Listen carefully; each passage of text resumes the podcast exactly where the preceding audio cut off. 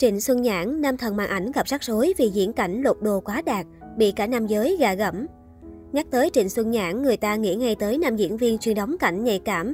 Chính vì vậy mà Trịnh Xuân Nhãn bị nhiều người, cả phụ nữ và người đồng giới gạ gẫm dụ dỗ. Nhà nghèo nhưng không khổ cực. Trịnh Xuân Nhãn sinh năm 1994 tại một xã vùng xa tỉnh Long An. Hồi Nhãn còn niên thiếu, cha anh làm nông dân và mẹ nội trợ.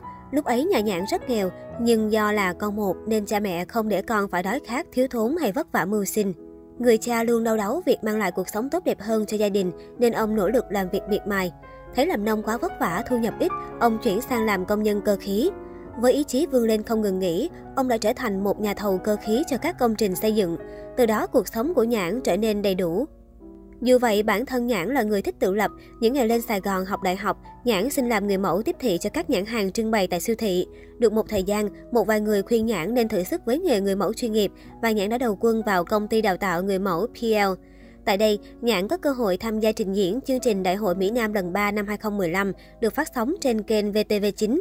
Ngoại hình nam tính cùng phong cách trình diễn toát lên vẻ mạnh mẽ đã khiến biên tập chọn Nhãn trình diễn định kỳ hàng tháng cho chương trình thời trang phong cách cuộc sống và thời trang trẻ.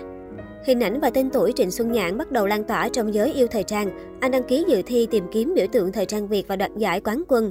Thành công này giúp Nhãn đắt show event cho các thương hiệu và cả thời trang trình diễn. Nhãn trở thành một trong những người mẫu nam nổi tiếng. Sau đó anh muốn thử thách mình bằng cách tham gia cuộc thi The Man of the Year tổ chức tại Indonesia và đoạt giải Á quân 3. Thành tích này không giúp Nhãn nổi tiếng hơn, nhưng nó giúp khẳng định vị trí của anh trong làng mẫu. Rẽ vào điện ảnh Nhận thấy Nhãn cần được bổ sung thêm kỹ năng diễn xuất bằng mắt, một đạo diễn thời trang khuyên Nhãn đăng ký học diễn xuất. Vốn dĩ là người ít nói, hướng nội và ít quan hệ xã hội, Nhãn không biết trường nào đào tạo tốt. Anh tới nhà văn hóa thanh niên, tìm kiếm, thấy hãng phim Xuân Phước tuyển sinh, anh đăng ký. Nhãn chỉ muốn trang bị thêm kỹ năng rồi trở về với thế giới người mẫu quen thuộc của mình. Nhưng nghệ thuật thứ bảy đã chọn chàng trai trẻ tuổi. Thời gian đầu học tập, Nhãn đã chứng tỏ quyết tâm và sự nghiêm túc. Dù nắm bắt nhân vật không nhanh, nhưng Nhạn rất chắc chắn và hóa thân theo cách tận hiến.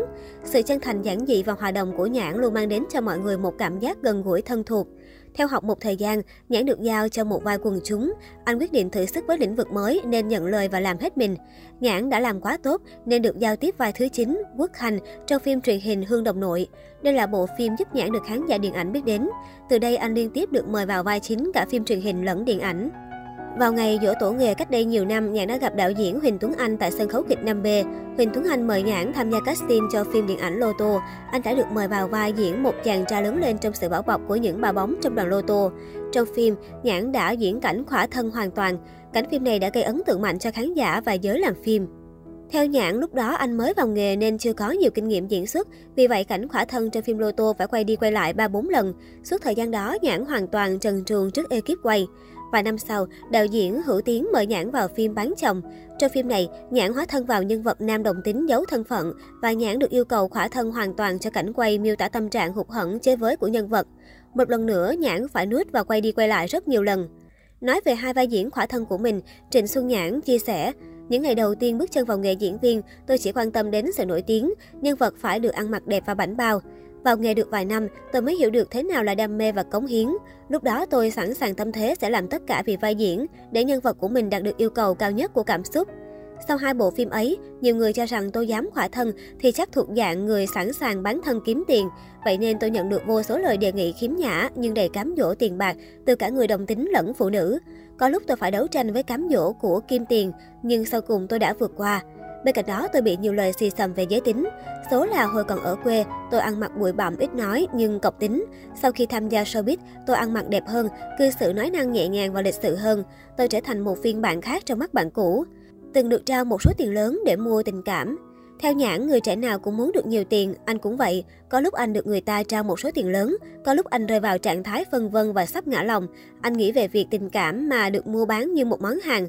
Anh chợt nhớ mình là một người đàn ông, có cái tôi và sĩ diện. Hơn hết, anh là một nghệ sĩ.